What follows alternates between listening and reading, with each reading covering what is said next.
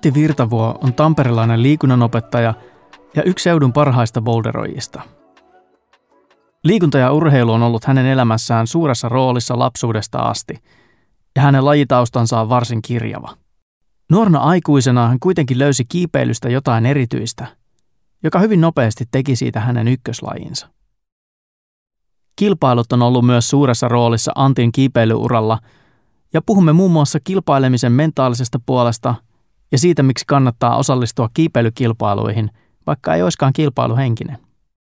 Pari viime vuoden ajan Antilla on ollut huonoa tuuria loukkaantumisten kanssa ja hän on joutunut käymään läpi pitkiä kuntoutusjaksoja. Kuinka pitää mieli korkealla silloin, kun kiipeilemään ei pääse? Pidemmittä puheitta näistä ja monista muista aiheista keskustelemaan tulee Antti Virtavuo.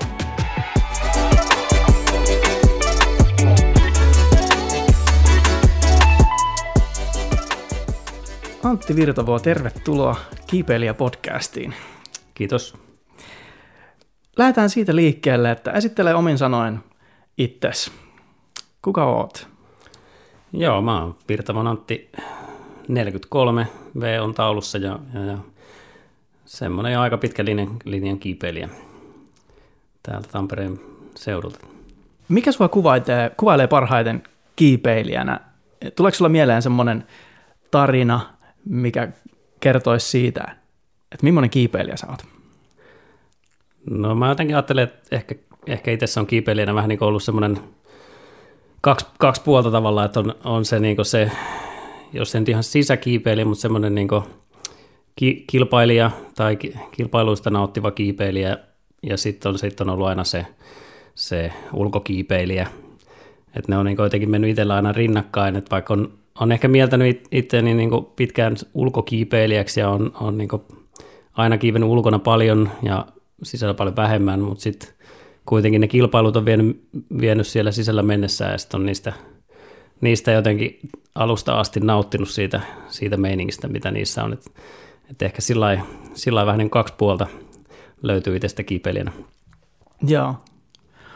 Millainen sun tausta oli ennen kiipeilyä? Miten sä tutustuit sitten lajiin? No mä tutustuin itse asiassa lajiin vasta sitten oikeastaan kun lähdin Jyväskylään opiskelemaan, niin silloin, silloin, tota, silloin tutustuin itse lajiin, lajiin paremmin, mutta oikeastaan se lähti varmaan armeijassa. Mä oon ollut, ollut tota, laskuvarjääkärikoulussa armeijassa ja, ja sitten siellä meillä oli tosi paljon niin kuin sitä köysitoimintaa, että laskeuduttiin mm, niin kuin, mahdollisimman monella eri tavalla, mitä nyt löytyy ja näkökiväärin kanssa ja miteliä ja helikopterista ja ka- kaikkea siihen liittyvää. Ja sitten jotenkin siitä se, ehkä se innostus semmoiseen toimintaan niin lähti itsellä. Että sitten mä, mä oon 98 vuonna mennyt Jyväskylään opiskelemaan liikuntatieteelliseen ja mun hyvä, hyvä kaverini Kauppisen Juho pääsi samaan aikaan samaan kouluun ja oltiin yhdessä myös siellä armeijassa oltu ja, ja tota, silloin jo tutustuttu. Ja sitten Juhon kanssa siellä Jyväskylässä niin sitä köysihommaa. Sitten se jotenkin lähti sen armeijan jäljiltä niin automaattisesti. Juho oli sitä, sitä jo vähän tehnyt enemmän ja sitten me laskeuduttiin sieltä vähän rakennusten katoilta ja käytiin kallioilla ja välillä jostakin, mistä ei ollut niin lupakaa välttämättä laskeutuu jostakin. Muistan, että tultiin tuolta Kortepohjan opiskelija kämppien sieltä aika, aika korkean kerrostalon katolta, niin jotenkin päästiin sinne kikkailemaan se katolle, vaikka, vaikka ei sinne olisi kuulunut päästä, niin sieltä, sieltä tota, useamman kerrankin tultiin sitten yön hämyssä laskeuduttiin ja se jotenkin siitä lähti kehittymään, että sitten meni varmaan, niin kuin, varmaan ehkä se vuosi ja sitten me oltiinkin jo ekaa kertaa kalliolla köysien kanssa yläköysittelemässä, että sitten siitä se lähti jotenkin kehittymään se homma. Joo, mielenkiintoista, että kun kiipeilyssä mennään ylöspäin, niin se lähti itse asiassa siitä, että sä tulit alaspäin. Joo, joo. Se oli jotenkin jännä, jännä kehitys, että se siitä. Kuitenkin niin köysien kanssa tekemistä samalla, samalla lailla, niin sitten jotenkin siitä se oli se luonnollinen seuraava askel sitten halutakin mennä niillä ylöspäin. Että. Joo. Tykkääkö sä rääkätä itseäsi? No kyllä mä oon, joo, tykkään. tykkään rääkätä. En mä mietin vaan sitä tota erikoisjoukkomeininkiä ja tota, että silloin kun itsellä oli noita – valintoja edessä. Mä mietin, että no siis periaatteessa mä tykkään siitä just noista, että laskeudutaan köysillä ja ollaan yön mustat ninjapinjat ja mm, niin kuin ryömitään kiivetään, möngitään, tehdään semmoisia juttuja, mitä mä vapaaehtoisesti teen ihan, ihan omaksi ilokseni. Mutta sitten mä jotenkin ajattelin, että mä en ole tarpeeksi hyvässä kunnossa ja sitten, että mulla ei jotenkin ollut sitä semmoista tahtoa puskee itseäni semmoiselle epämukavuusalueelle, että mä olisin halunnut altistaa itseäni semmoiselle just rääkkäykselle. Ja en mä tiedä, musta, mulla, mulla ei jotenkin, joskus mä tykkään rääkätä itseäni, mutta se, jotenkin se, että se tulee ulkoapäin asetettuna, se, että miten mä rääkkään itseäni, niin siihen mulla on huono toleranssi. Miten sä oot suhtautunut siihen itse? No muistan silloin nuorena, nuorena kun sinne halusi halus tota laskurekerikouluun hakea ja, ja sitten pääsin, niin kyllähän se lähti sellaista fyysisestä haasteesta itsellä, että on niin, kuin, on niin pienestä asti ollut semmoinen, että on pitänyt joka lajia päästä kokeilemaan ja on vaikka kuin monessa lajissa niin kuin, pitkään harrastanut ja kilpailu monessa lajissa, että, että se on niin semmoinen tausta oli, oli jo silloin nuorena, niin sitten halusi lähteä itse niin ehkä sitä fyysisesti haastamaan mutta sitten aika nopeasti kävi ilmi, että se, se toiminta siellä niin oli tietenkin sitten, sitten aikamoinen mentaalinenkin haaste siinä, että sitten se homma vietiin siellä äärirajoille monta kertaa, että se, se jaksaminen olikin jotakin ehkä ihan muuta kuin mitä oli sitten sinne lähtiessä odot, odottanut tai olettanut, että se on, niin sitten, sitten tota, ne kokemukset oli, oli, oli hienoja, että se tavallaan semmoisia, en mä usko, että semmoisia kokemuksia olisi muualla pystynyt saamaan, koska jotenkin sitten pakon eessä niissä tilanteissa, mihin siellä joutui, niin sit, siitä sitä sai irti, irti tota sit kuitenkin ja paljon enemmän kuin niinku ehkä vaikka lähtisi itse johonkin reis, reissuun tai vaeltamaan, mitä semmoistakin on tehnyt, niin, niin ei sitä itse pysty rääkätä sit samalla lailla kuitenkaan ehkä, tai ainakin tuntuu, että oli, olisi vaikeaa. Mm, aivan, niin sitten sit ne kokemukset oli kyllä kasvattavia kaikin, kaikin joo. puolin.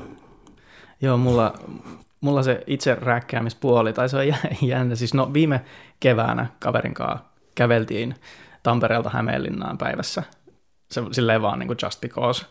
Ja, ja se, se, oli, se oli jotenkin se semmoinen oma, että just halusi haastaa itseensä fyysisesti ja, ja puskee läpi siitä, että siis niin kuin puolen välin jälkeen se oli niin kuin aivan täysin perseestä. Kuulostaa tutulta. Niin, ja sitten siinä oli tosiaan sit se 40 kilsaa vielä tekemättä ja, ja sattuu ja ottaa päähän.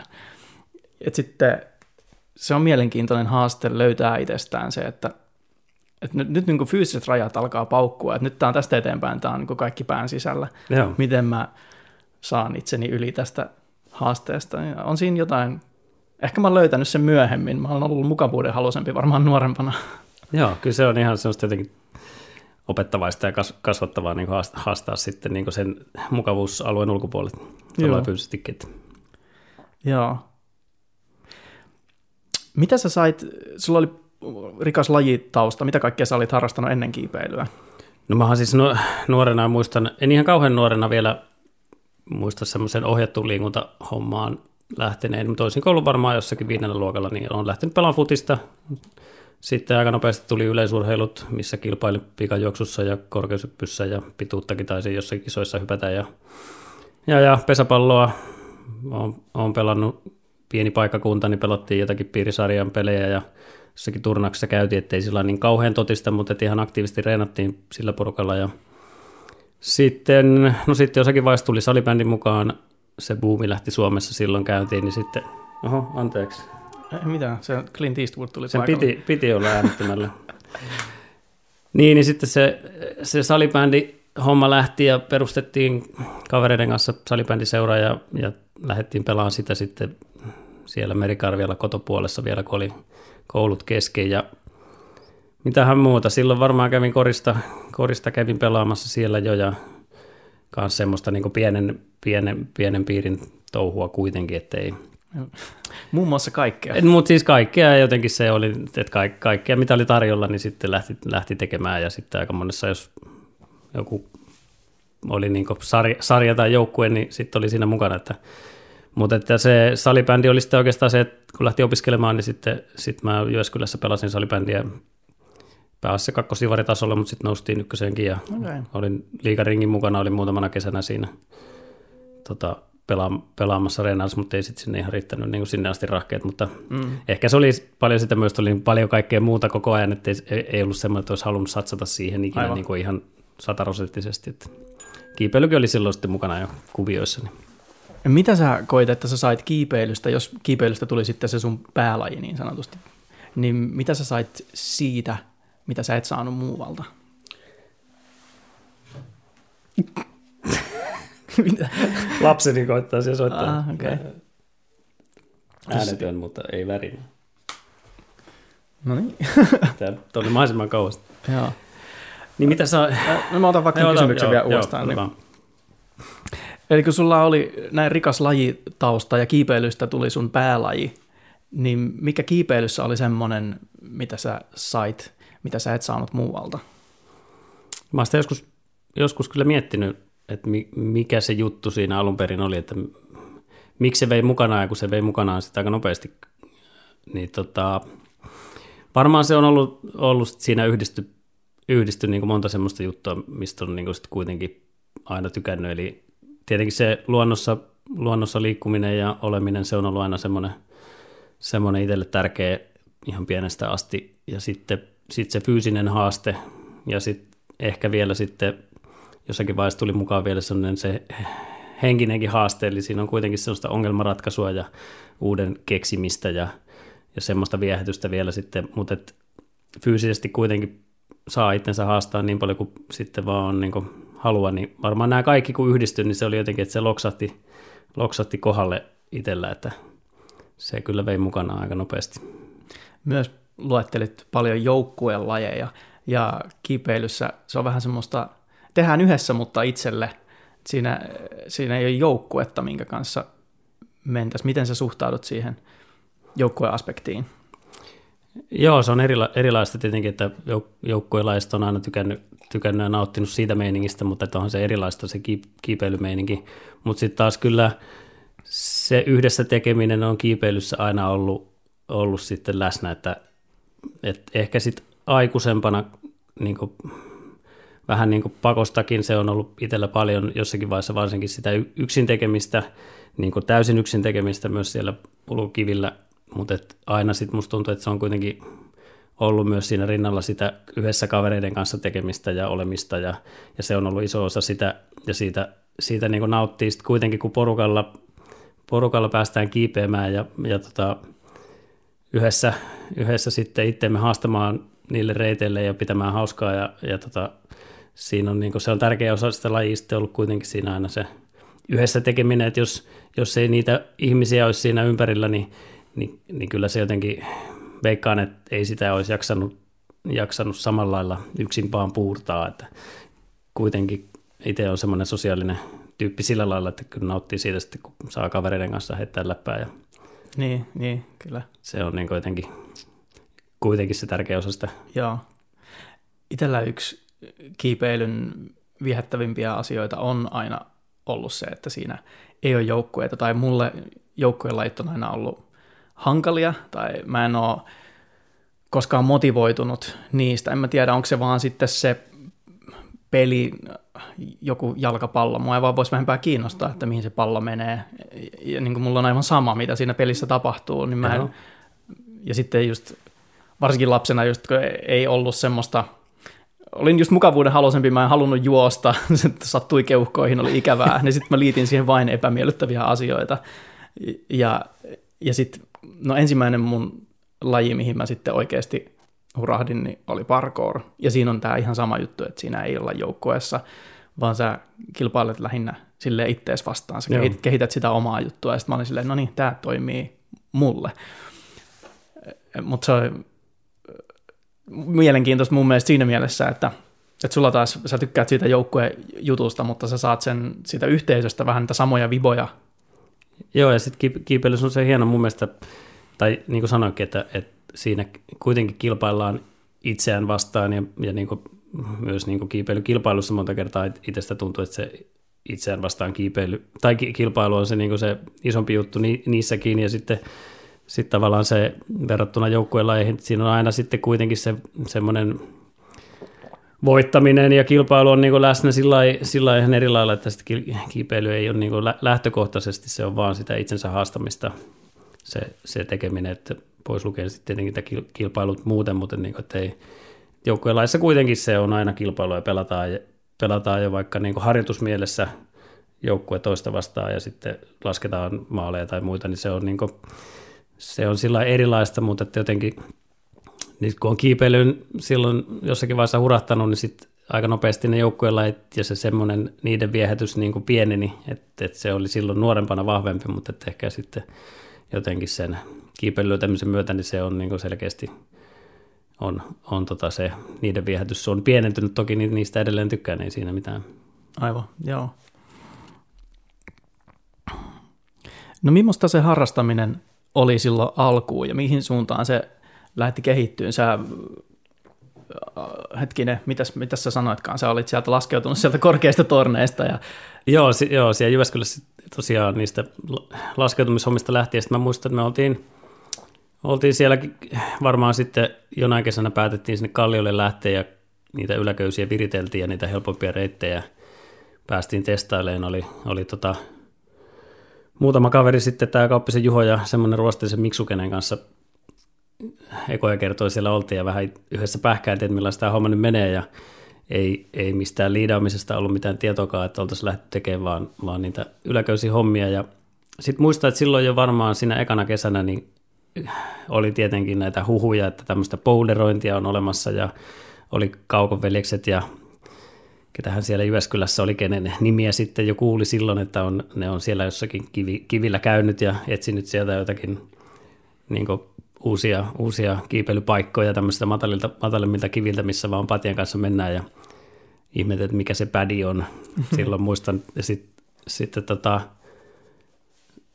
jotenkin sitten, kun se into vaan kasvoi, niin sitten niitä niin talviharjoituspaikkoja mietittiin, että mihin pääsee, niin Jyväskylässä oli tämä Hutunki, missä oli köysiseinä joku pieni pouderi, semmoinen talvella varmaan pakkasella, en tiedä onko vieläkin semmoinen tota, liikuntakeskukseen joku, joku vähän niin kuin jämä pääty siellä.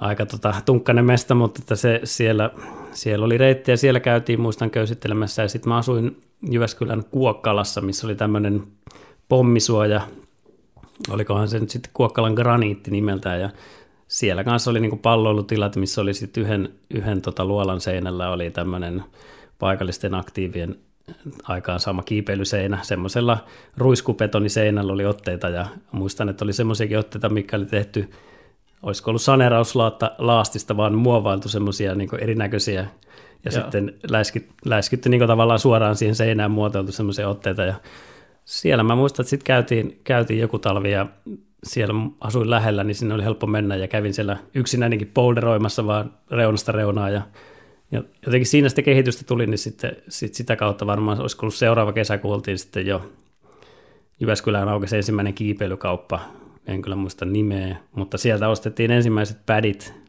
Pad 10 oli muistaakseni nimeltään, mulla on edelleen se pädi. okay. Tämä Montako kertaa se on täytetty? Ei ole täytetty, itse se on huikea pädi, oho, pädi ollut, että se on, se on toki se on pitkään ollut sellaisena kakkospädinä, että ei se ole niin paljon tiputtu, mutta aika pitkään oli se ykköspädi. Ne. Ja laatu on ollut kyllä huikea, koska no on. se, se on niin todella hyvässä kunnossa siellä niin. edelleen. Niin. Eli siis hetkinen, 2000-luvun alusta. Se on ollut varmaan 2000, olisiko aika olla tasan, tasan suurin piirtein varmaan ollut, se on ostettu. Mun pitikin kysyä siitä, että kun siirryitte sinne ulkokalliolle, että oliko teillä kamat millaisessa kuosissa silloin? Varmaan ensimmäiset oli, en muista, ei ollut omia valjaita, jos mä muistan tämä, tämä Juho oli, oli tota, hänellä oli jotakin semmoisia kerhovaljaita ja sitten niitä köy, köysiä löytyi joku, että ensimmäisiä semmoisilla, semmoisilla mentiin ja sitten, sitten löytyi jotakin sulkkareita ja slingejä, mihin sitten puihin, puihin viriteltiin niitä yli, yliksiä. Ja tota, sillä kyllä varmistushommat sitten oli oikein mietin, että, mutta kyllä meillä varmaan oli sitten, olisiko meillä ollut krikri kuitenkin sitten heti käytössä. En ole ihan varma vai ATCllä vai oliko jopa ensimmäiset sillä, emme sillä kasilla kyllä, kyllä varmaan toisemme varmisteltu, että Mutta, mutta semmoista vähän, että opeteltiin siellä, siellä niitä jut, juttuja sitten kes, keskenämme, että ei hirveästi ollut mitään niin kuin, Kursseja tarjolla. Ei, niin, niin, sillä että, että ihan alkuun, mutta, Joo. Mutta siitä sitten lähti. Niistä, niistä. Mitkä on jotain semmoisia eh, mieleenpainuvia reittejä, linjoja, mihinkä olet vuosien varrella törmännyt, mitkä on ollut sulle semmoisia tärkeitä? Joo, niitä on varmaan niin paljon, että, että on vaikea tota, varmaan hahmottaa, että mitkä olisivat semmoisia tärkeimpiä. Totta kai aina semmoiset, niin kuin meille monelle, niin varmaan ainakin silloin nuorempana niin ne grade, grade-jutut oli sillä tärkeitä semmoisia jonkunlaisia kiinnekohtia, että kun meni, meni eka 7A reitti, se nyt kyllä itsellä taisi mennä, mennä tota ensimmäisenä kesänä, kun rupesi powderoimaan, niin jotenkin vahingossa meni kanavuoressa Rakula niiden ensimmäisten pädien kanssa oltiin liikenteessä, niin, niin jotenkin se, se sopi itselle, että se meni jo silloin, mutta sitten taisi mennäkin kyllä vähän pidempään ennen kuin se meni se seuraava 7 mutta, Aivan. Mutta se on jäänyt ehkä siitä mieleen. Ja sit, sitten toki nyt on ollut itselle tämmöisiä, mitä on jäänyt mieleen, niin vaikka Tampereella nyt legendaarinen painajainen, muistan vaan silloin paljon toi Nättisen Kalle, joka täällä reittejä kanssa on paljon, paljon tuo tehnyt ja uusia paikkoja hakenut, niin Kalle pyysi mua sinne mukaan, että hänellä on uusi mesta, että lähdekö putsailemaan ja mentiin sinne Killeriin, missä tämä reitti on ja, ja muistan, siinä katsottiin sitä linjaa yhdessä ja vähän ruvettiin putsailemaan, että ei, en ikinä tule kiipeämään tämmöistä reittiä, että näytti niin korkealta ja jyrkältä ja jotenkin pelottavalta sillä itselle siihen aikaan, että, että ei, ei tule tapahtua ja sitten kuitenkin vuosia myöhemmin niin sitten, sitten sen, sen tota, on kiivennyt ja useampaan kertaakin ja sit se on ollut sillä ja varmaan nyt ensimmäinen reitti ehkä, mikä siellä kasin tuntumassa on sitten ollut, niin, niin se on tietenkin jäänyt, jäänyt mieleen, että kun, kun aina muistaa sen ensimmäisen kohtaamisen, kuin pelottavalta se, on se vaikutti. näköinen. Niin, että se, se on tietenkin jäänyt mieleen. Ja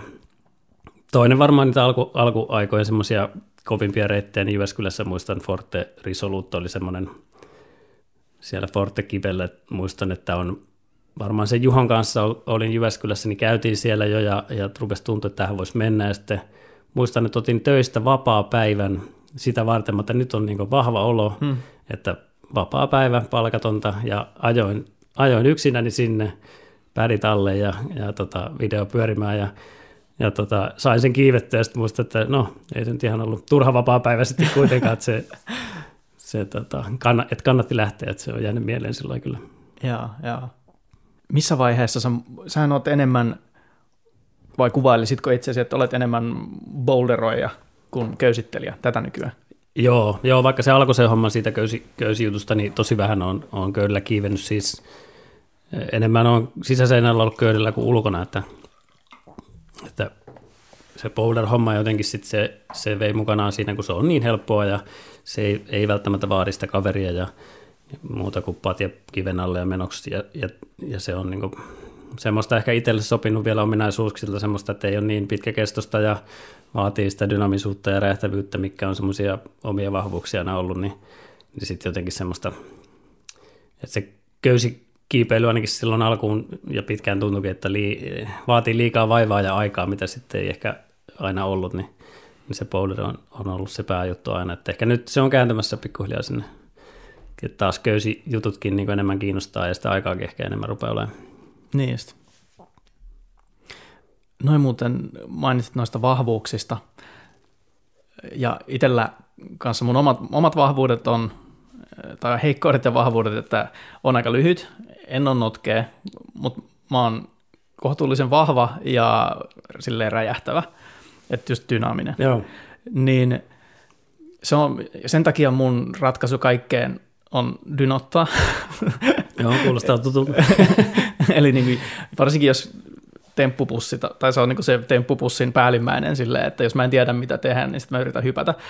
Ja siitä mä oon yrittänyt pikkuhiljaa opetella, että ai niin, näitä jalkojakin voi johonkin käyttää ja, ja kehittynyt siinä, että ei välttämättä aina ole pakko tehdä sillä dynaamisella betalla. Miten sä näet että missä suhteessa on hyvä nojata niihin omiin vahvuuksiin ja kehittää niitä vs. mennä sinne, missä on huonompi ja kehittää niitä alueita? No, no totta kai jokaisella on ne omat vahvuudet, että ne on niin hyvä, hyvä tunnistaa ja sitten tietenkin sitä kautta tunnistaa ne heikkoudet. Varmasti jos niin haluaa halu kehittyä ja olla monipuolinen, niin silloin pitää, pitää niin kaikkia osa-alueita pyrkiä kehittämään. Ja, ja tietenkin se on aina helppo mennä ne vahvuudet eellä ja se, se niin vie, vie helposti siihen, että se on kivaa ja tykkää, tykkää kiivetä vahvuuksilla, mutta sitten kyllä se kehitys oikeasti vaatii sitä, että sitten löytää ne heikkoudet ja lähtee niitä kehittämään. Että itse on ollut sillä hyvässä asemassa jotenkin, että alusta asti on tuntunut, että vaikka on, on ollut semmoinen dynaaminen ja, ja tota, nopea ja räjähtävä, että ne on ollut semmoisia niin ominaisuuksia, mutta sitten jotenkin on kokenut itse kyllä, että on, on ollut sit aika monipuolinen kiip, kiipeilijä tavallaan että, niin alusta asti, että enkä ole, ole pyrkinyt siihen muistaa jo silloin vuosia sitten, että en, enkä muistakaan hirveästi, että en hirveästi ole niin dissaillut mitään släpiä tai, tai, tai vertikaalia tai hänkkiä tai muuta, että, niin kuin on, kaikista on tykännyt ja kaikki on kiivennyt ja, ja tota, se mun mielestä on myös semmoinen, niin kuin, jokaisen pitäisi muistaa, että monipuolisesti niin kuin siellä seinällä kiipeä kaikkea, mitä vastaan tulee, että, että, että jos lähtee siitä, että mä mitään släpiä kiipeä, että sehän on nyt niin kuin, ei todellakaan ole niin kuin mitään järkeä, että mä oon vaan siellä 50 hänkillä, niin, niin, niin kyllä mä näkisin, että ne kehittää sitten kuitenkin sitä kokonaisuutta kaikki, että jos, jos dissailee, dissailee jotakin, niin sitten edestään se löytää. Ei ole kukaan varmaan ikinä kuullut, että olisin dissannut sitä vielä. osu, en, en myönnä mitään. joo, joo, ja tiedän monta, ketä niin viihtyy mieluummin siellä hänkillä, ja se on tietenkin vaatii sitä, sitä voimaa sitten enemmän. Että itsellä on ehkä ollut jopa välillä sillä, että, että niin kuin, on niin vältellyt sitä, sitä hänkkiä joskus, kun on tuntunut, että ei sitä voimaa niin paljon ollut. Niin se on ehkä se pieni heikkous, olisi ollutkin, ollutkin välillä, että sitä voimaa, että sormivoimaa ehkä, mutta sitten jotenkin semmoista siihen jyrkälle hänkille vaadittavaa semmoista jonkunlaista voimaa, niin ehkä sitä olisi voinut joskus aikaisemminkin olla vähän enemmän. Aivan. Joo. Yksi semmoinen öö, reitti tuolla Ahvenanmaalla, Kamlanissa, öö, Manaa ja 7A. Joo. Olin siellä pari vuotta sitten. Mä en siis sitä itse asiassa kokeillut, mulla ei silloin olisi ollut siihen mitään rahkeita. Se on ehkä semmoinen, mitä pitää käydä nyt sitten ensi kesänä tai joskus kokeilemassa uudestaan, mutta, mutta se oli vaan semmoinen, se paikka on aika, siis se on aika korkea, se on aika pelottavan näköinen, ja mä muistan, että mä kiipesin sitä vierestä jotain vitosta, ja mä en uskaltanut sitäkään topata. Mä olin siellä, että nyt pitäisi topata tai tulla alas, ja sitten mä olin silleen, no, hipsuttelin alas sieltä.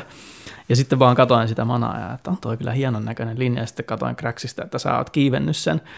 Okei. Okay. Ja, ja, ja, niin tota, mä mietin silloin siellä, että mikä totakin vaivaa, miten se on, miten se on voinut tämän kiivetä. Niin miten sä, sä olit itse Instagramissa, sulla oli päivitys siitä, kans siitä samasta reitistä. Joo.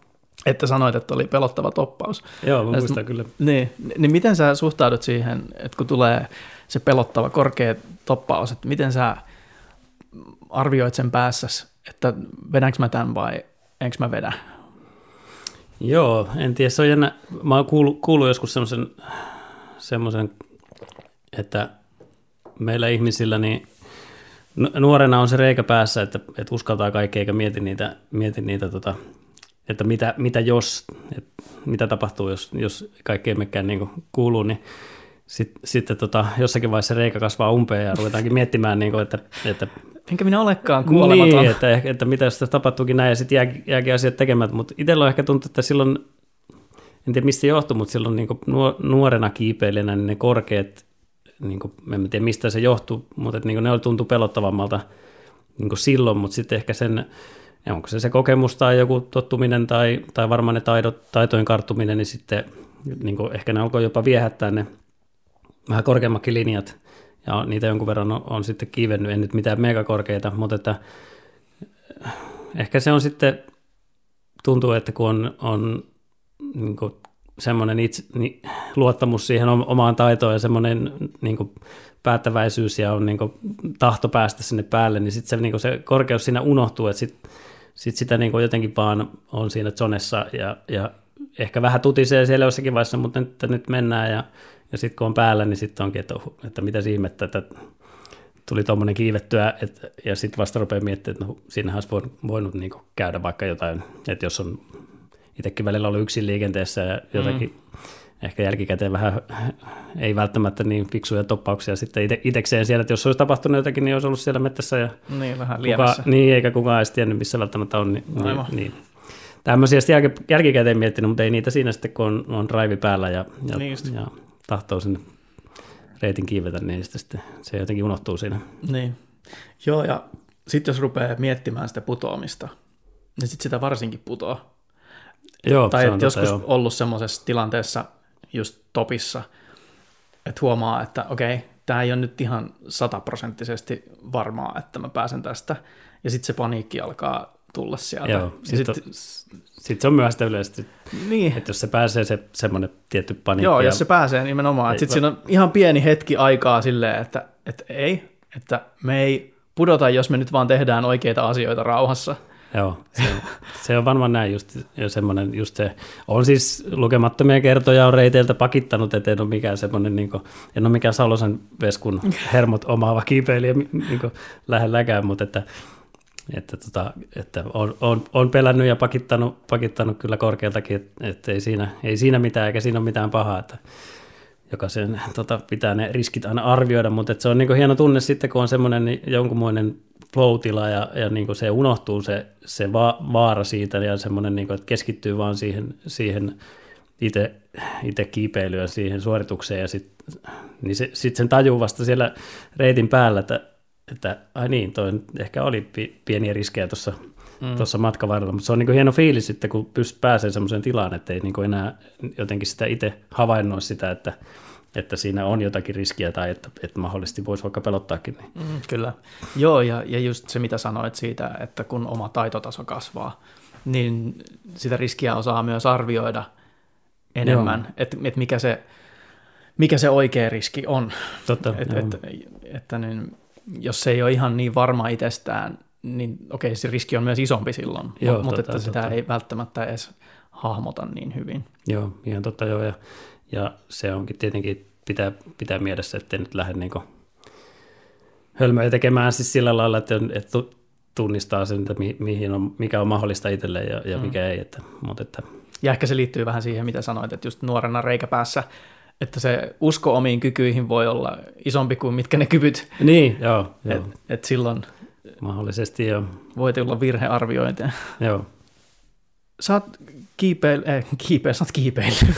Ootko huomannut sen? Kilpailu. Öö, vissiin ihan koko sun kiipeilyuran ajan vai missä vaiheessa se tuli kuvioihin? Ja, joo, siis muistan, että silloin jo Jyväskylän aikana, siis mä oon muuttanut Tampereelle 2005 vuonna ja sitten täällä näihin kiipeilypiireihin heti, heti tota, lähdin mukaan, mutta muistan, että Jyväskylässä jo oltiin, oltiin katsomassa jotakin kisoja. Siellä oli semmoisia, mitä siihen aikaan sitten järjestettiin, niitä ei hirveästi, hirveästi niitä kilpailuja siihen aikaan vielä ollut, että muistan, että se joku kisat oli just siellä Hutungin köysiseinällä, olisiko ollut jopa semmoiset, missä oli köyttä ja bouleria molempia, jos se väärin muista, mutta että oltiin siellä jo katsomassa. Ja se varmaan se siinä ja se kiinnostus heräsi. Sitten mä muistan, kun Tampereelle muutti, niin sitten täältä lähdettiin tonne, oli, siihen aikaan oli tuolla, ootas nyt kauniaisten siellä luolassa, minkä siellä se kiipeilymesta niin siellä järjestettiin kisoja, niin siellä käytiin boulder-kisoissa ja sitten oli tämä legendaarinen Kinkku Boulder, mikä sitten oli, oli tota myöhemmin tämä Koivukylä Openit, niin siellä muistan, että niitä, niitä kisoja, kisoja käytiin, että oikeastaan ne mitä oli tarjolla, niin käytiin ne boulder-kisat ja sitten se varmaan, olisiko ollut 2000, milloinhan toi valmistui toi Pasila – niin siellä sitten oli saman tien oli kisoja ja sitten niitä rupesi olemaan pikkuhiljaa enemmän ja enemmän ja toki nyt sitten hienoa, kun on, niin kun tuntuu, että se on niin jotenkin lähtenyt tässä vuosien mittaan lentoon se kiipeilyhomma, että se on ollut kyllä kiva nähdä, että se on kehittynyt pikkuhiljaa. Onko se kisaformaatti ja kaikki tuommoinen kehittynyt siitä, mitä se, onko se muuttunut, millaista se oli silloin alkuun? No on se muuttunut tietenkin, että muistan ne, ne, tota, ne ensimmäiset boulder-kisat, missä silloin kävin, niin silloinhan oli, en muista mikä se reittimäärä oli, mutta se oli nyt tietenkin sieltä ihan helposta sinne, sinne huippuvaikeeseen, että sitten saattoi olla vaikka just 40, 40 reittiä tai jotakin siellä nurkilla. Varmaan jossakin pahimmillaan oli, oli, oli vielä enemmän. Ja sitten sit se ajatus tietenkin silloin oli, että sitten sit kiivettiin, kiivettiin ne karsinnat, hakattiin monta tuntia niitä reittejä ja sitten oli vielä finaalit sen jälkeen, jolloin kuitenkin jo ainakin tämmöinen tavis, tavis oli aivan rikki, että jos sinne finaaleihin olisi päässyt, niin ei se olisi mitään pystynyt tekemään. tekemään.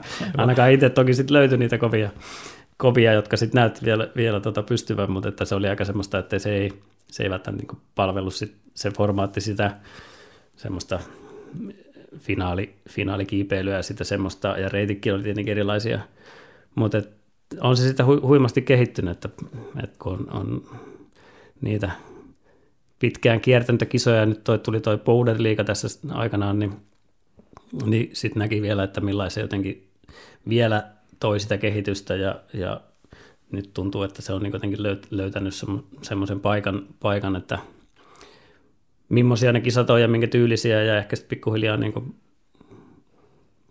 ollaan menossa siihen niin kuin suuntaan, että pystytään järjestämään semmoisia kisoja, mitä on niin toi ma- maailmankapin säännöillä ja niin tuommoisilla kansainvälisillä säännöillä niitä kisoja, niin, niin ehkä se tuo sit sitä, että joskus Suomestakin löytyisi niitä kiipeilijöitä niihin karkeloihin. Aivan, aivan. Saadaan junnuja kasvatettua niin se, semmoiseen meininkiin. Joo.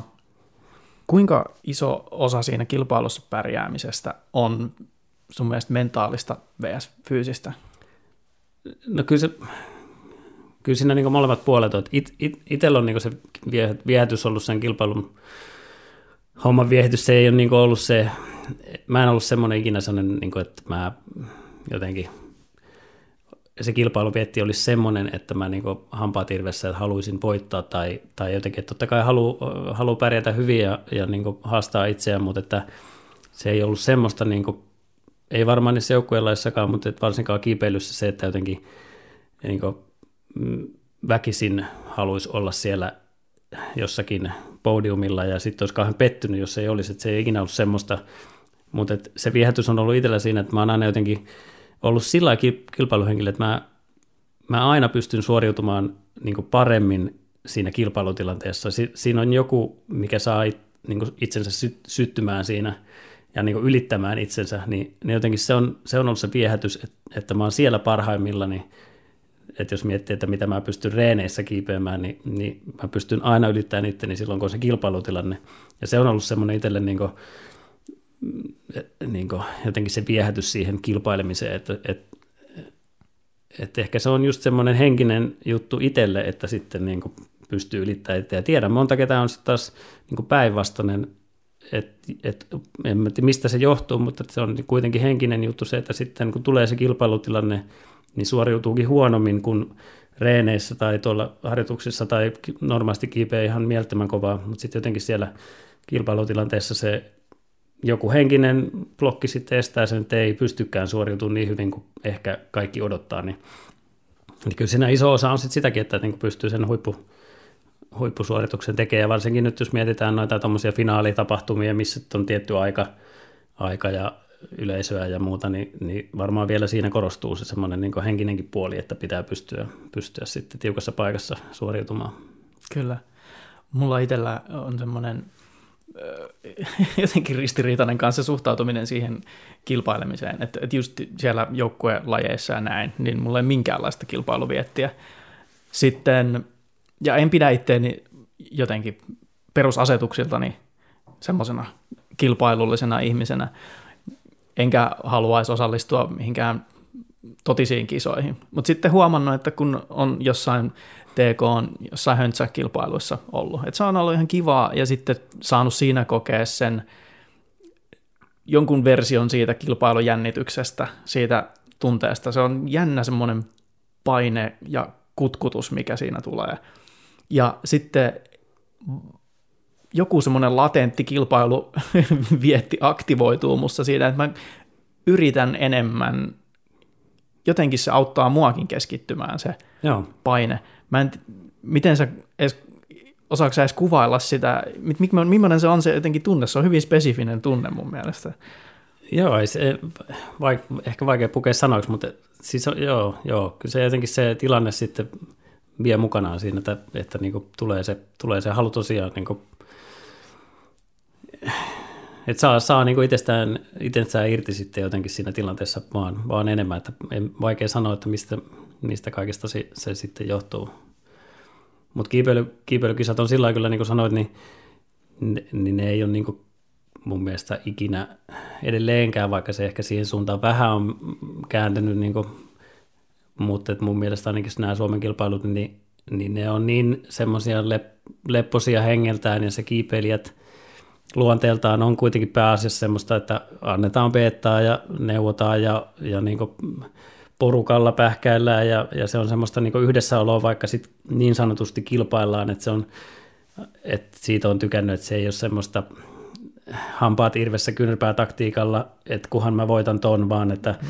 jokainen, jokainen haluaa pärjätä ja kiivetä niin hyvin kuin pystyy, mutta että se ei ole semmoista, että, että se olisi jotenkin niin, niin totista, vaan se on enemmän semmoista kivaa, kivaa tekemistä yhdessä ja kavereiden näkemistä ja sitten, sitten tota, itse haastetaan siinä samalla, että se on ollut, se on ollut tosi iso juttu itselle, että niin tämmöistä kilpaurheilua löytyy, mikä ei sitten kuitenkaan ole niin, niin ei ole niin totista eikä olla niin tosikkona siinä hommassa kuin ehkä monessa muussa lajissa sitten ollaan. Että... Toi on ihan totta, joo.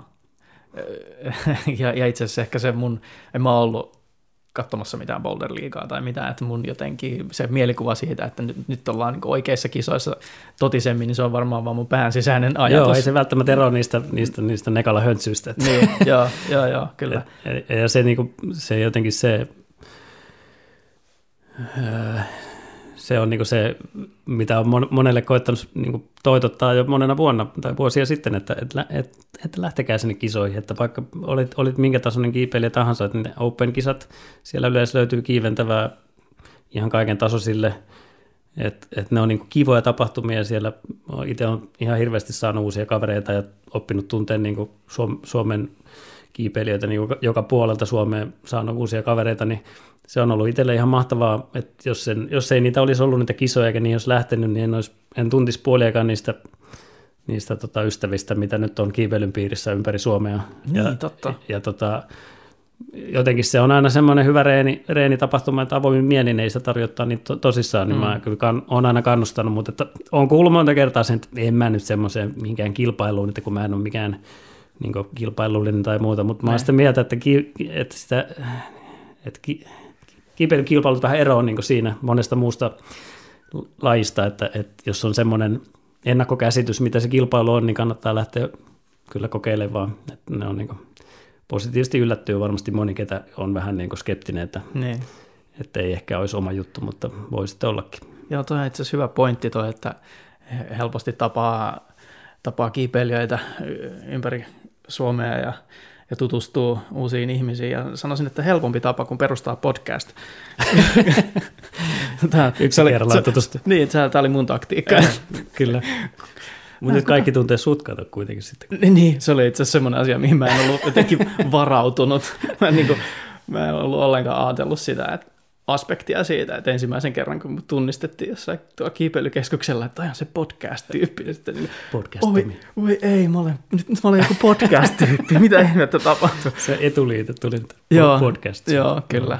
Mutta siis toi, tuosta vielä niin noihin muihin lajeihin verrattuna, että jos, jos mietin vaikka, että pelasin monta vuotta salibändiä, niin ja ympäri Suomea käytiin niin eri kaupungeissa kisaamassa, niin en mä yhtään niin kaveria saanut mistäkään muualta kaupungista salibändit. Ne oli se oma joukkue, että en, en mä tutustunut kehenkään muiden joukkueen pelaajiin, siis ei se ole semmoista se toiminta, mutta taas kiipeilyssä, kun se on sitä yhdessä tekemistä niissä kilpailuissakin ja, ja siellä jutellaan ja, ja tota, se, se, on semmoista niin kuin täysin erityyppistä, niin siinä niin kuin tutustuu ihmisiin, että et kun vaan sitten avoimin mieli, niin jotenkin se on ollut, niin kuin, se on ollut ihan parasta antia itselle se, että on tosiaan niin kuin, on, on saanut uusia ystäviä mm. ja tuntee porukkaa, että nyt on helppo lähteä mihin vaan kiipeämään, että aina löytyy joku tuttu, kelle soitella ja kysellä, Aivan.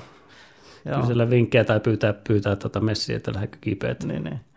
Joo, se on, ja siis käy täysin järkeen, kun ajattelee, että ne samat ihmiset, jotka on tuolla kiipeilykeskuksella, jotka on sitä lämminhenkistä porukkaa, jotka tekee yhdessä ja jakaa petaa, ja niin, ne samat tyypit on siellä, niin miksi ne kisat olisi niin. jotenkin erilaisia, että eihän se muutu yhtäkkiä joksikin UFC-tapahtumaksi.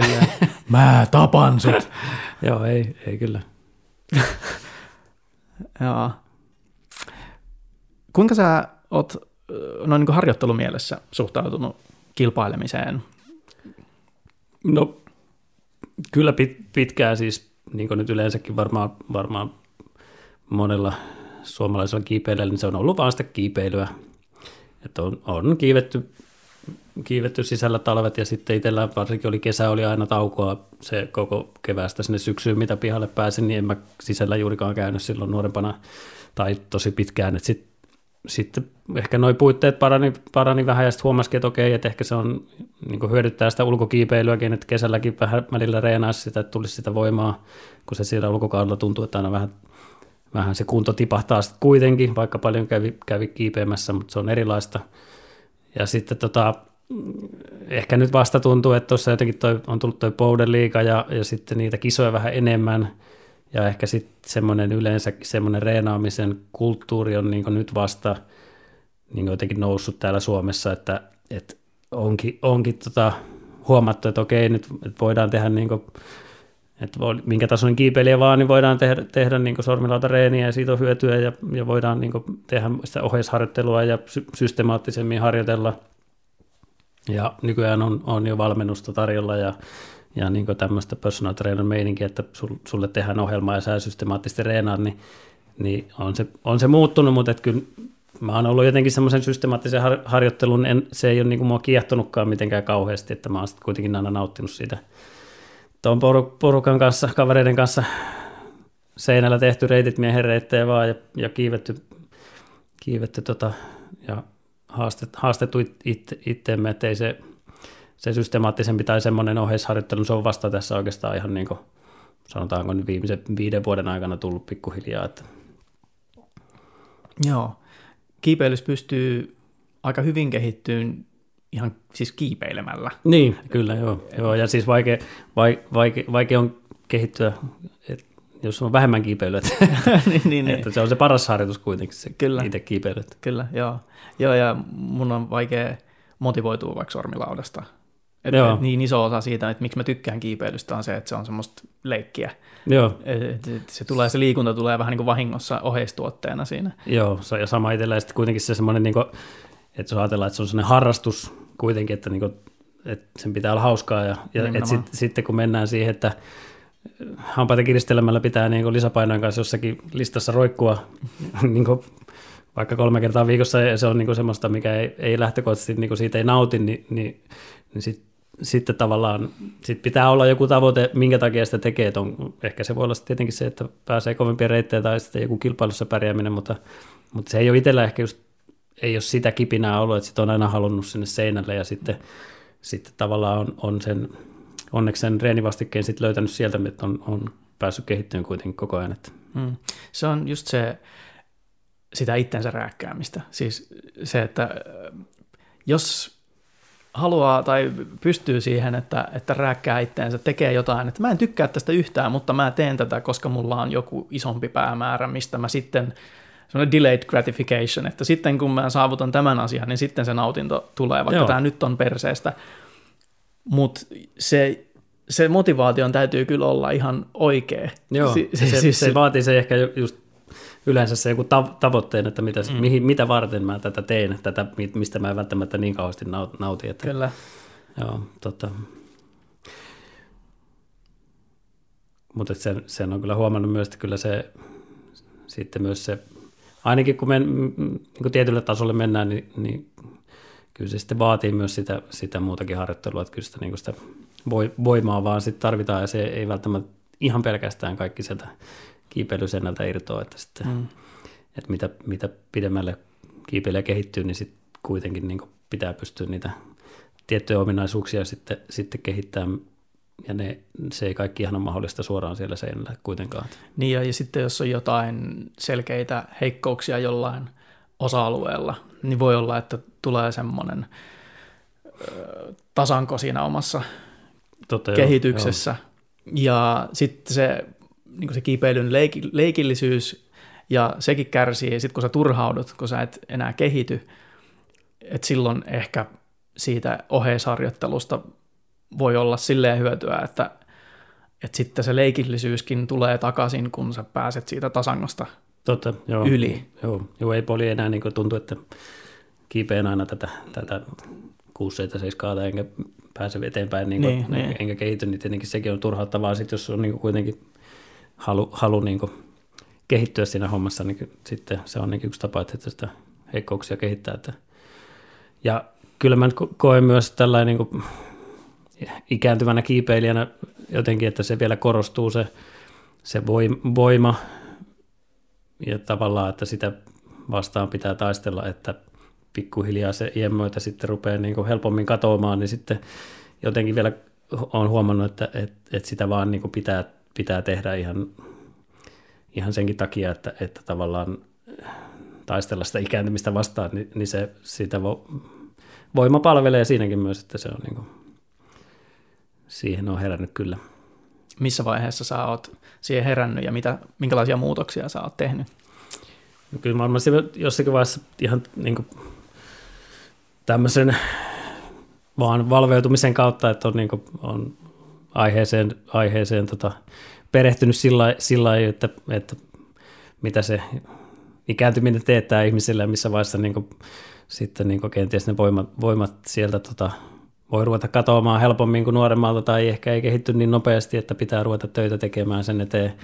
Niin varmaan sen kautta ja sitten toisaalta myös sen, että on hu- ehkä no viime vuosina varsinkin, mutta jo aikaisemminkin kokenut se, että myös se, se että on voimaa eri, eri tota, paikoissa, niin se on kuitenkin myös semmoinen ykkös, ykköseste sillä, että sitten ei siinä kiipeillessä itseään niin kuin, ettei tule loukkaantumista tai, tai jotakin, niin se voima on kuitenkin yksi tärkeimpiä tekijöitä siihen, että ennaltaehkäisee niitä, niitä tota vammoja. Että, että oli se sitten, sitten tota, jos on joku, joku tietty heikkous vaikka johonkin suuntaan jossakin voimassa vaikka olkapäässä, niin kyllä se altistaa sitten aina, aina semmoisen lokaantumisellekin, että, että sitten kun voimaa on, niin, niin se ennaltaehkäisee kyllä Joo, niitä mi- vammoilta.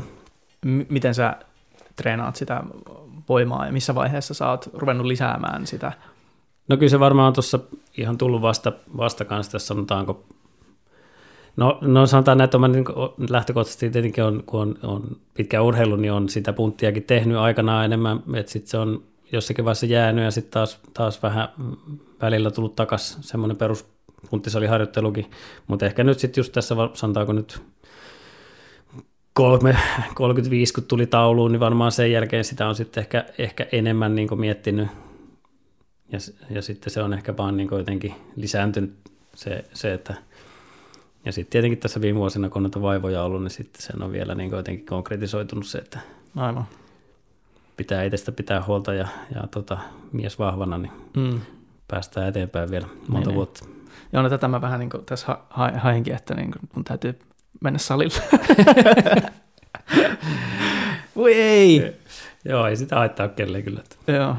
Ei siis mulla on semmoisia kausia, niin kuin Nekalassa, kun on se sali siinä ja tälleen, että yhteen aikaan mä tein, että mulla oli kerran viikossa, että mä tein siinä salireenin, kipeilyreenin ohessa. Joo, Mutta se on hyvin semmoista kausittaista, että joskus mulla on siihen motivaatioa ja joskus ei. Et nyt mulla on ollut pidempään, että mä oon vaan kiipeillyt, en ole tehnyt mitään oikeastaan oheisjuttua. Että mitä nyt yrittänyt jotain just vasta liikkeitä vähän jotain punnertaa ja nostella.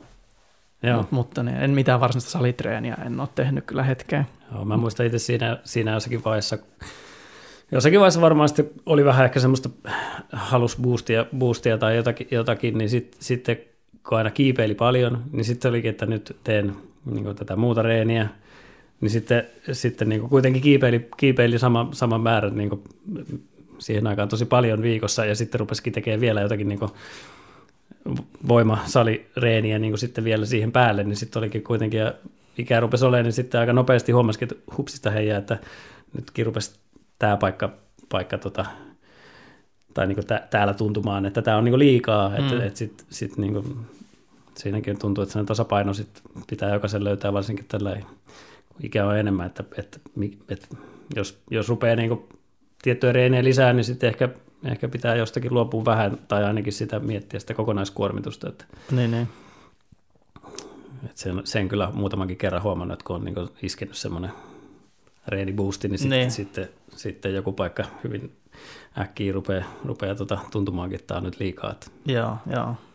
vaikka intoa olisi reenata, niin, Niin, sitten, niin sitten se on niin kuin, sepä se malttaminen on. niin, Mm. mm. niin sitten pitää malttaa ja pitää huolta, että, että palauttelee tarpeeksi. Joo.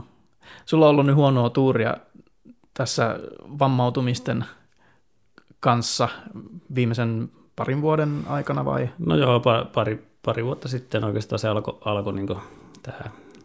Me en mä tiedä, mikä kierre tämä on, tai siis tapatur, tapaturmiahan tässä on niin putkeen tullut, tullut Niin. ja on, on, on, ollut tota vammoja sitten sitä kautta, että se alkoi oikeastaan pari vuotta sitten, ää, loukkasin nilkkani ja aika pahasti ja sitten Miten se tapahtui? No itse asiassa se tapahtui, mä olin silloin Lielahessa TKlla vielä töissä ja, ja tota, tein siinä läpillä reittejä ja sitten semmoinen aika, aika herkkiä jälkiksi ja uusia reit- reittejä tein ja testasin. Se oli varmaan siinä jossakin metri reilu korkeudessa ja mulla oli siellä alhaalla, olisiko ollut jäänyt edellisestä reitistä vai mistä, mutta semmoinen pieni boksi Aa. siellä alhaalla kiinni ja sitten mä lipsahdin siitä reitiltä ja tipuinkin sen päkiäni suoraan sen Mm. boksin päälle ja se löi tosi kovaa tänne niin yli tai tänne niin nilkka ja, ja tota, mä jotenkin kuvittelin sitä, että ei tässä mitään, että vähän nilkka nyrjähti ja näin ja sinnittelin sen kanssa aika pitkään ja sitten se ei lähtenytkään niin paranemaan ja paheni oikeastaan vaan, niin sitten kun sitä vähän tutkittiin lisää, niin, niin, niin siellä oli sitten pari nivelsidettä oli kokonaan poikki ja joku, Ah. joku luupalanen siellä oli irronnut ja sitten oli aika, aika tosi paha rustovaurio siellä, siellä nilkkanivelessä ja sitten se leikattiin. Siitä on nyt sitten puolitoista vuotta pian rupeaa olemaan siitä, kun se leik- leikattiin se nilkka.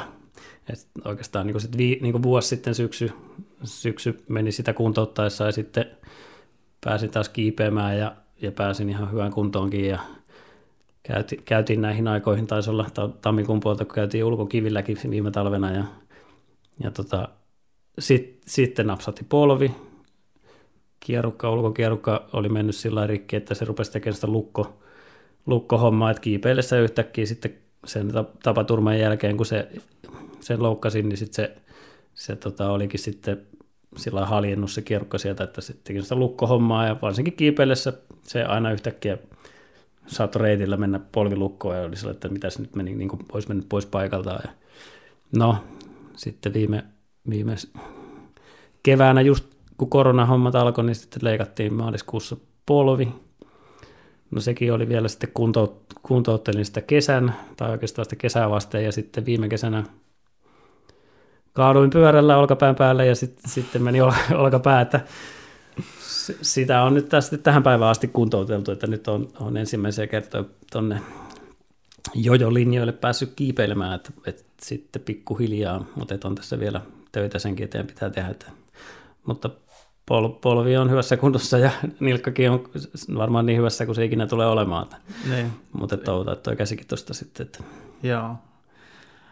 Miten tuommoisen pitkän ajan, kun vamma seuraa toistaan ja kuntoutusjakso seuraa toistaan, se henkisesti varmasti aika verottavaa.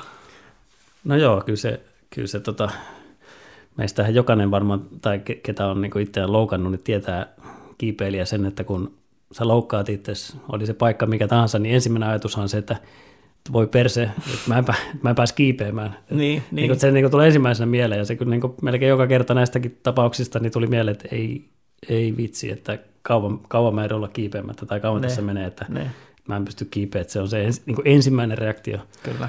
Mutta et, et varmaan näihin kaikkiin, kaikkiin tapaturmiin, ehkä se nilkka oli vähän semmoinen, että kun sitten sen jotenkin oli vähän epätietoisuutta siitä, että, että mitä on, ja mä sen kanssa sitten vaan lähdin heti tekemään, mutta sitten se jotenkin niin paheni, että se oli vähän ehkä hiukan erilainen, mutta sitten muistan tuon pol, polvi ja varsinkin tuo olkapää, niin, niin kyllä se jotenkin se ensimmäinen reaktio on sen, että ei, että ei tämä ole totta, että ei, ei, ei, ei, ei, ei näin tapahtunut, tai Niin. ei se ole niin paha, tai, Niin, niin, niin. tai jotenkin vaikka sen heti, va, niin, vaikka sen niin heti tiesi kuitenkin takaraivossa, että ei juman kautta, että tuo olkapääkin räjähti nyt ihan niin palasiksi, että, Ne.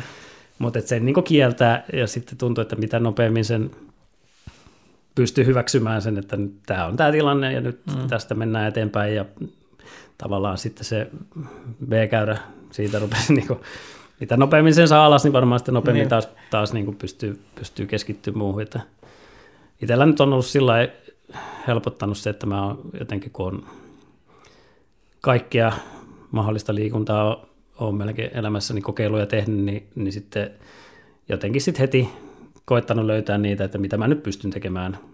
Että vaikka nyt kuntoutan tätä paikkaa, niin mä pystyn tekemään näitä ja näitä ja sitten lähtenyt tekemään muita juttuja.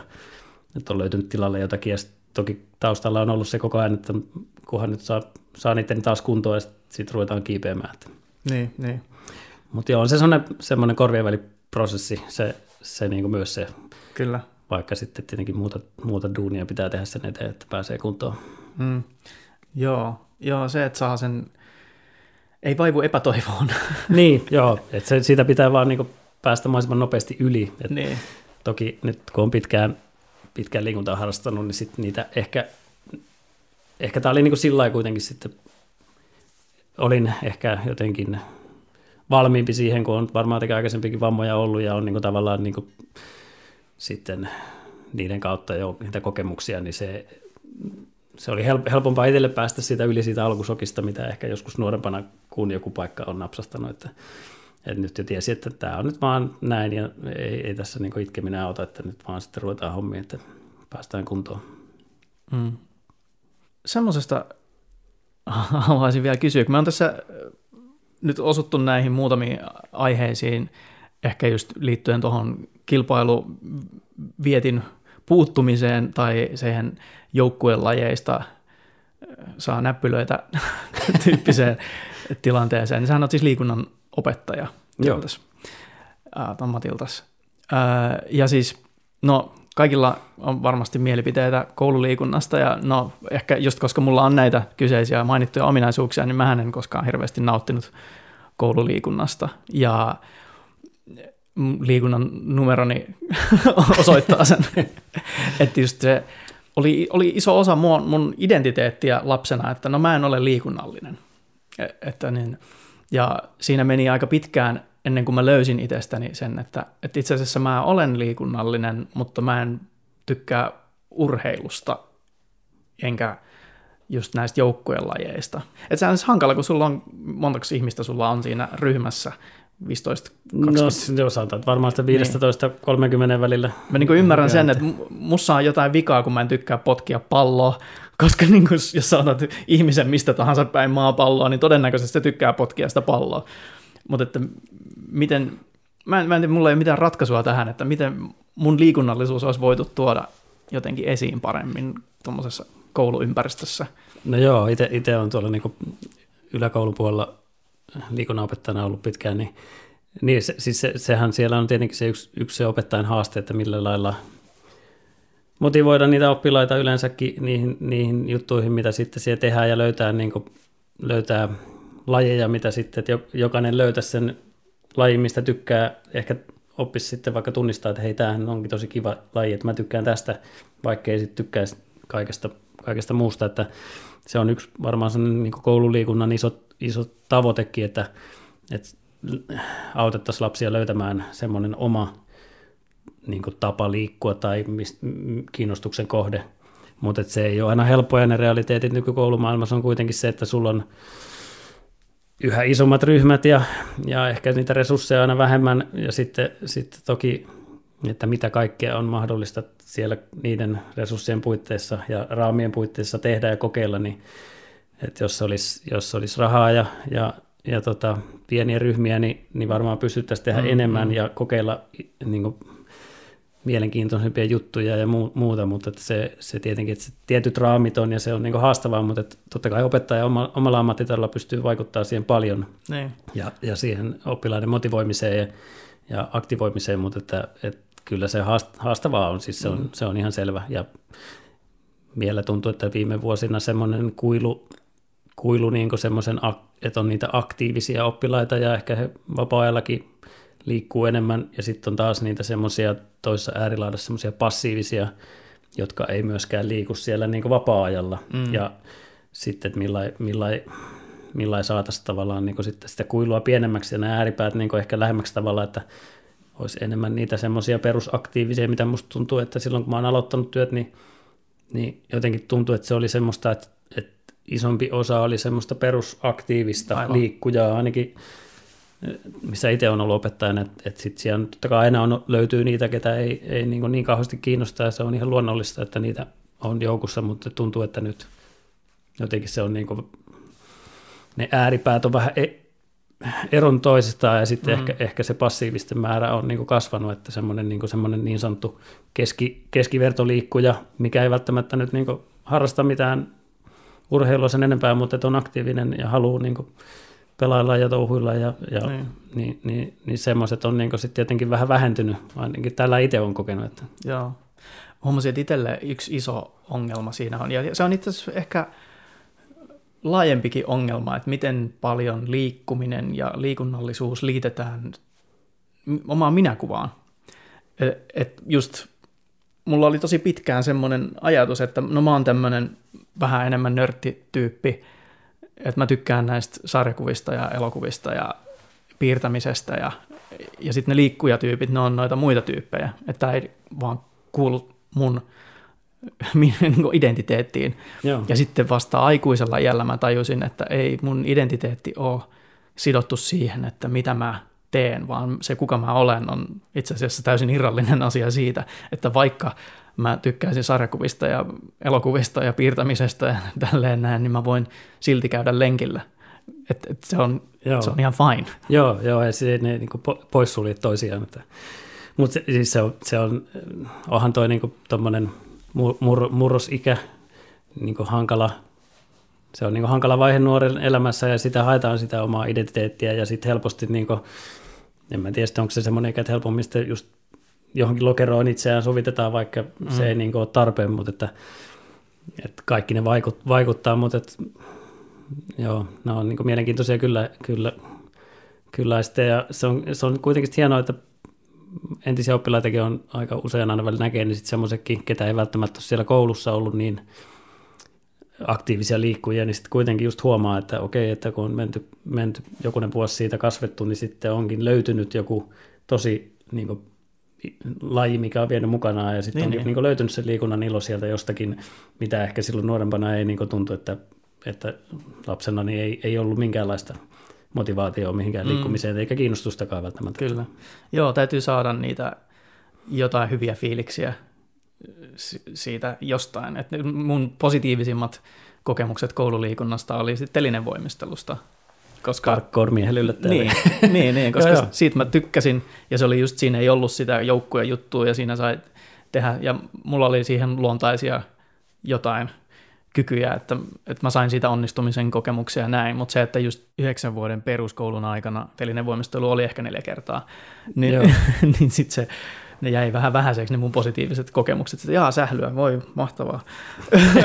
Joo, kyllä, ymmärrän täysin. Mm. Joo, se tota, joo, ja muutenkin semmoinen tuntuu, että mikä on ehkä ihan positiivinen juttu ollut, että semmoinen, niin kuin, että kilpailussa ei ole mitään vikaa, mutta että jos niin kuin koululiikuntakin on tunnista toiseen sillä lailla kilpailua, että, että vaikka nyt tehdään joukkueet ja pelataan vastakkain ja sitten lasketaan maaleja tai muuta, niin, niin en mä tiedä, onko se nyt semmoinen, että, että se on ihan ok, mutta että jos se on niin jatkuvasti semmoista tai että jatkuvasti mitataan oppilasta tai arvioidaan siis sillä lailla, että okei, että otetaan kuulatulos ylös ja 400 metrin juoksutulos ylös ja niin ilman, että sitten varsinkaan niin kuin siitä jollakin lailla sitä keskustellaan tai avataan tai jotakin, että, että minkä takia tai miksi tehdään tai onko, haluatko, että kiinnostaako sinua, niin kuin, että kuinka kovaa sä vaikka juokset tai kuinka pitkälle hyppäät, että kiinnostaako sinua vai että opetellaanko vaan niin nyt tekemään näitä juttuja, mm. niin, niin, niin musta tuntuu, että se on kyllä muuttunut se ajattelumalli kouluissa ja opettajilla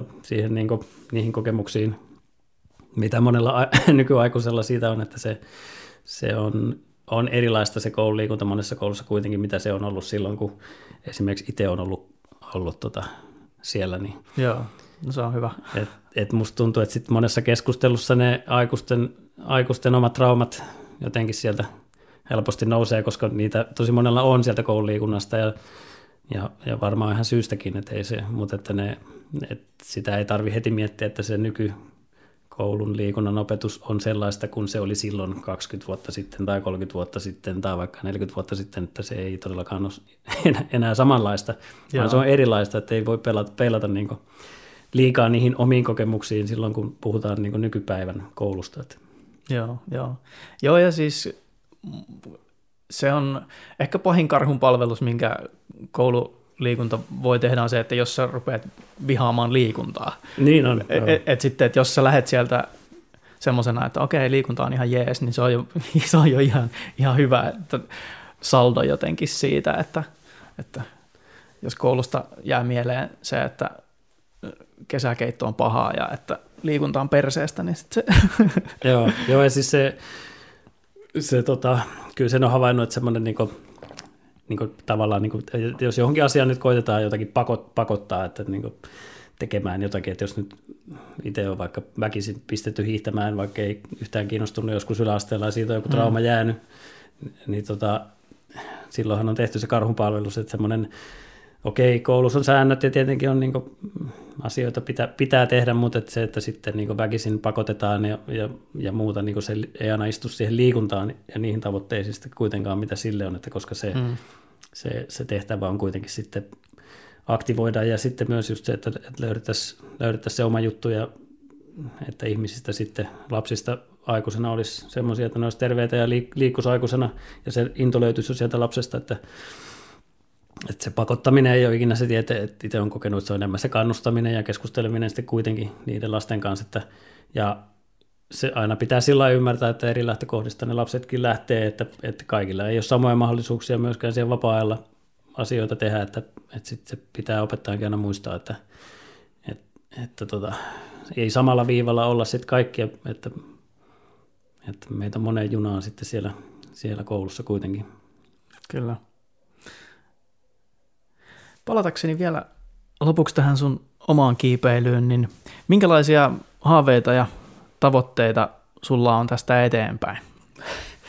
Jaa, no ensimmäinen tavoite on nyt päästä, päästä takaisin kuntoon, että saadaan olkapää semmoiseksi, että, että pystyy taas, taas kovaa reenaamaan. Se on niin se ykköstavoite ja oikeastaan niin sit kaikki muu tulee sen jälkeen, että kyllä nyt, kyllä nyt tota, edelleen on, on se, semmoisia, niin että haluaa haluaa kehittyä siitä eteenpäin, missä on ehkä joskus ollut ja, ja niin vähintäänkin yhtä, yhtä kovaa kiivetä, niin kyllä se, se halu on, on siellä. Ja sitten nyt on ehkä, että jos on ollut, ollut se boulder-mies aikaisemmin, niin, niin ehkä tota, nyt on jotenkin kääntynyt tuo mieli, että voisi se köysi, köysi homma olla myös semmoinen, mitä nyt sitten tuntuu, että lapset on kasvanut, niin aikaakin on ehkä, ehkä enemmän, enemmän tota, niin niin sitä juttua enemmän, enemmän ruveta tekemään. Viime talvena, talvena sen nilkkalikauksen jälkeen niin tuli tosi paljon sisällä kiivettyä, varmaan eniten mitä ikinä on köyttä kiivennyt, niin, niin, tuli, niin siihen ehkä tuli semmoinen pieni, pieni tota, kipinä, että että tämä, on niin eri, erilaista ja sitten taas ehkä ropalle vähän lepposampaa kuin se boulder vääntäminen, niin, niin se voisi olla – voisi olla semmoinen, mikä, mikä tota, mitä ehdottomasti haluan tehdä enemmän jatkossa. Et mä oon joskus, tai montakin kertaa varmaan kaverille sanoin, että mä oon, mä oon tota, kiipeen boulderia niin kauan, kun tota, tuun niin vanhaksi, etten pysty, ja sitten mä rupean kipeä köyttä, ja sitten kun mä en pysty kiipeen köyttä, niin sitten mä rupean kiipeen tradia. Sitten sit jos mä en jaksa enää tradia pysty, niin sitten mä rupean kiipeille jäätä. Mutta tota, en mä tiedä, onko se nyt se tullut sitten se ikä vasta, että siirrytään, siirrytään köysivaiheeseen. köysivaiheeseen että katsotaan nyt, tämä nyt on ollut läppä, mutta, niin, niin. mutta joo. Mutta tosiaan, semmoisia tavoitteita ja, ja toivottavasti nyt vielä pääsee noita boulder-kisojakin kiertämään ja ehkä köysikisojakin, että kyllä jotenkin palo on niin päästä vielä kilpailemaan, että se on, siitä on nauttinut kuitenkin aina.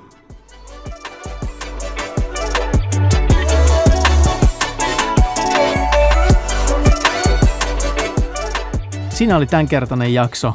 Kiitos vielä Antille, kun tulit vieraaksi. Voit seurata Kiipeilijä-podcastia Instagramissa kiipeilijä-podcast. Nähdään siellä ja kuullaan ensi kerralla. Moi moi!